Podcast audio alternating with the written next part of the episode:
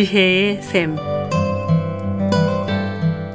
각 분야의 전문가를 모시고 우리 삶에 필요한 말씀을 듣는 지혜의 샘.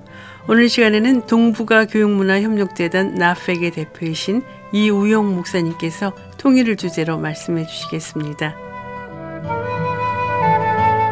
안녕하세요. 이우용 목사입니다. 이 시간에는 어, 보고 배운 것이라는 제목으로 말씀을 나누고자 합니다. 보통 보고 배운 것이 없다 라는 표현을 우리가 많이 쓰는데 그 의미는 좀 교양이 없다거나 가정교육을 못 받았다거나 그런 의미로 사용되는 것을 봅니다. 가정에서 부모로부터 예의 범절이라든가 삶의 지혜 이런 것들을 보고 배워야 사회인으로 성장할 수 있다는 것이지요. 어렸을 때 무엇을 보고 배웠느냐에 따라서 그 사람의 인격이 형성되고 성장해서는 그 인격을 가지고 살아가게 됩니다. 자아가 성숙하기 이전에 보고 배운 것은 어, 학교에서보다는 가정에서 이루어진다고 볼 수 있습니다. 무엇보다도 부모의 영향이 큰 것입니다. 그래서 흔히 하는 말 중에 문제 아이가 있는 것이 아니라 문제 부모가 있다고 합니다. 그만큼 자녀에 대한 부모의 영향력은 절대적이라고 합니다. 어, 특히 어린이들에겐 부모는 세상 모두입니다. 부모의 말과 행동은 국가의 헌법보다도 더 절대적으로 느껴집니다.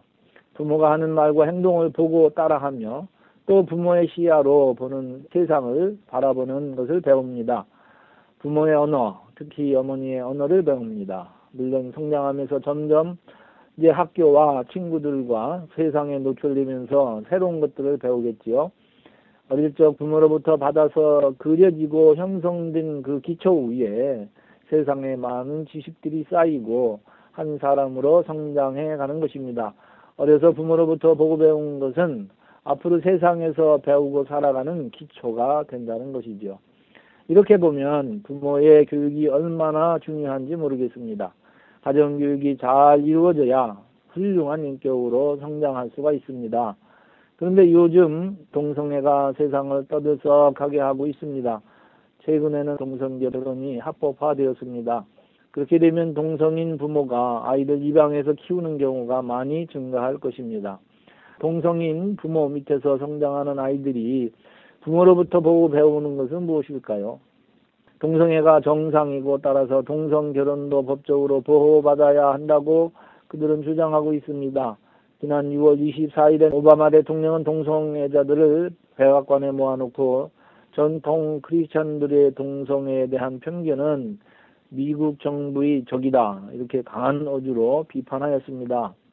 기독교의 기초에 세워진 이 나라, 이 미국의 대통령의 입에서 정통 기독교인들이 동성애에 대한 편견이 미국 정부의 적이라는 그런 소리를 듣게 되었습니다. 세상이 변해도 너무 변했다고 생각합니다.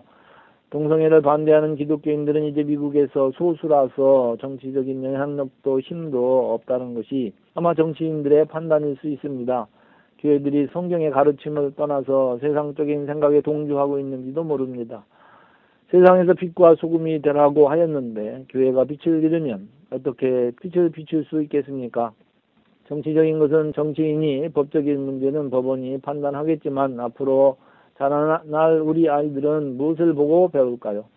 이럴 때일수록 우리는 하나님께 기도하고 우리의 자녀들을 위해서 미국의 장래를 위해서 기도하여야 할 때입니다. 훌륭한 인격을 갖춘 사람은 타고난다기보다 보고 배우는 것에 의해 만들어져 간다고 보아야 합니다. 물론 나쁜 인격을 가진 사람도 마찬가지겠지요. 나쁜 것들을 보고 배우면 나쁜 인격으로 될 수밖에 없습니다. 한국에서 잘못된 사람에게 하는 말이 있죠. 친구 잘못 만나 사람 버렸다라고 합니다. 누구와 사귀고 보고 배우는 것이 중요하다는 말입니다. 우리 자녀들은 지금 누구와 사귀는지 무엇을 보고 배우는지 부모님들은 살펴보아야 합니다. 때가 늦기 전에 말이죠. 또한 인간은 죄성을 가지고 태어나기 때문에 모든 사람의 마음에는 탐심이 있어서 이 유혹에 이끌려서 탐심을 다스리지 못하면 도둑이 되게 되어 있습니다. 도둑을 친구로 사귀면 도둑이 될 수 있고 조복을 친구로 사귀면 조복이 될 가능성이 높습니다. 사람은 보고 배우는 대로 그렇게 되어져 갑니다. 이 세상이 이제 도둑질하는 사람으로 넘치게 되고 조폭 조직이 정치적인 영향력을 얻게 되면 나중에 또 도둑질도 합법화하자는 운동이 일어날지도 모르겠습니다. 어려서부터 도둑질 잘하는 것을 배우면 도둑질이 여러 직업 중에 하나라고 생각하지 아, 나쁘다고 생각하겠습니까? 동성 결혼도 다양한 결혼 양식 중에 하나라고 주장하고 있습니다. 어려서부터 보고 배운 것이 도둑질하는 것이라면 도둑질 잘하면 도둑이 자랑스러운 그런 달도 정하고 데모도 하겠죠. 이런 논리나 주장이 참 이상하지 않습니까? 요즘 세상이 어떻게 돌아가는지 머리가 어지러운 지경이 되었습니다. 우리가 살고 있는 이 미국이 하루속히 진리의 말씀으로 돌아와야 합니다. 그렇지 않고는 무엇이 옳은지 누가 훌륭한 지도자인지 도무지 알 수가 없는 세상이 되었습니다. 예수님의 제자들도 예수님과 동행하면서 많은 것을 보고 배웠습니다. 예수님이 복음을 전파하고 가르치는 말씀을 들었습니다.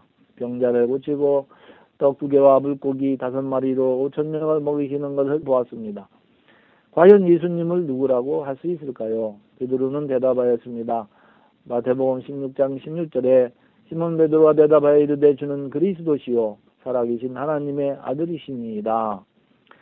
베드로는 예수님이 누군지 바로 알아보았습니다. 예수님으로부터 보고 배운 것이 있었겠지요. 그래서 우여곡절도 있었지만 결국 그는 예수님을 닮은 삶을 살았고 성령을 따라 복음을 전하는 예수님의 제자가 되었습니다. 우리는 누구를 만나서 사귀고 있습니까? 특히 우리 아이들은 누구에게 보고 배우고 있습니까? 무엇을 보고 배우고 있는지 정말로 우려되는 세상에 살아가고 있습니다. 우리 아이들이 세상에 인기 누리는 이 세상에서 인기 누리는 영웅들의 그 빼앗겼던 그 마음을 새롭게 하여서 예수님께 돌아와 성령님으로부터 그렇게 보고 배울 수 있는 그런 아이들이 된다면 우리의 염려는 쓸데없는 것이 될 것입니다. 베드로처럼 훌륭한 예수님의 제자로 성장할 것이기 때문입니다. 그렇게 되면 자녀들이 나중에 정말로 정상적이고 훌륭한 사회인으로서 또 성장해서 나라의 미래를 또 열어갈 것입니다. 지금까지 동북아 교육문화협력재단 나프에게 이우영 목사님께서 말씀해 주셨습니다. 지혜의 샘 오늘 들으신 내용은 극동방송 뮤지지사 홈페이지 usk.febc.net usk.febc.net에서 다시 들으실 수가 있습니다.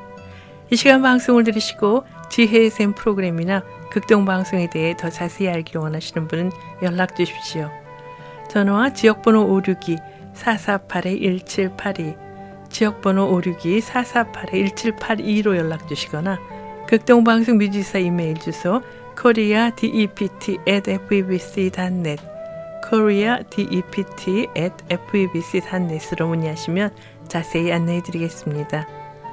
아름다운 음악과 기쁜 소식을 전하는 극동방송에서 보내드린 지혜의 샘 오늘 순서를 마치겠습니다.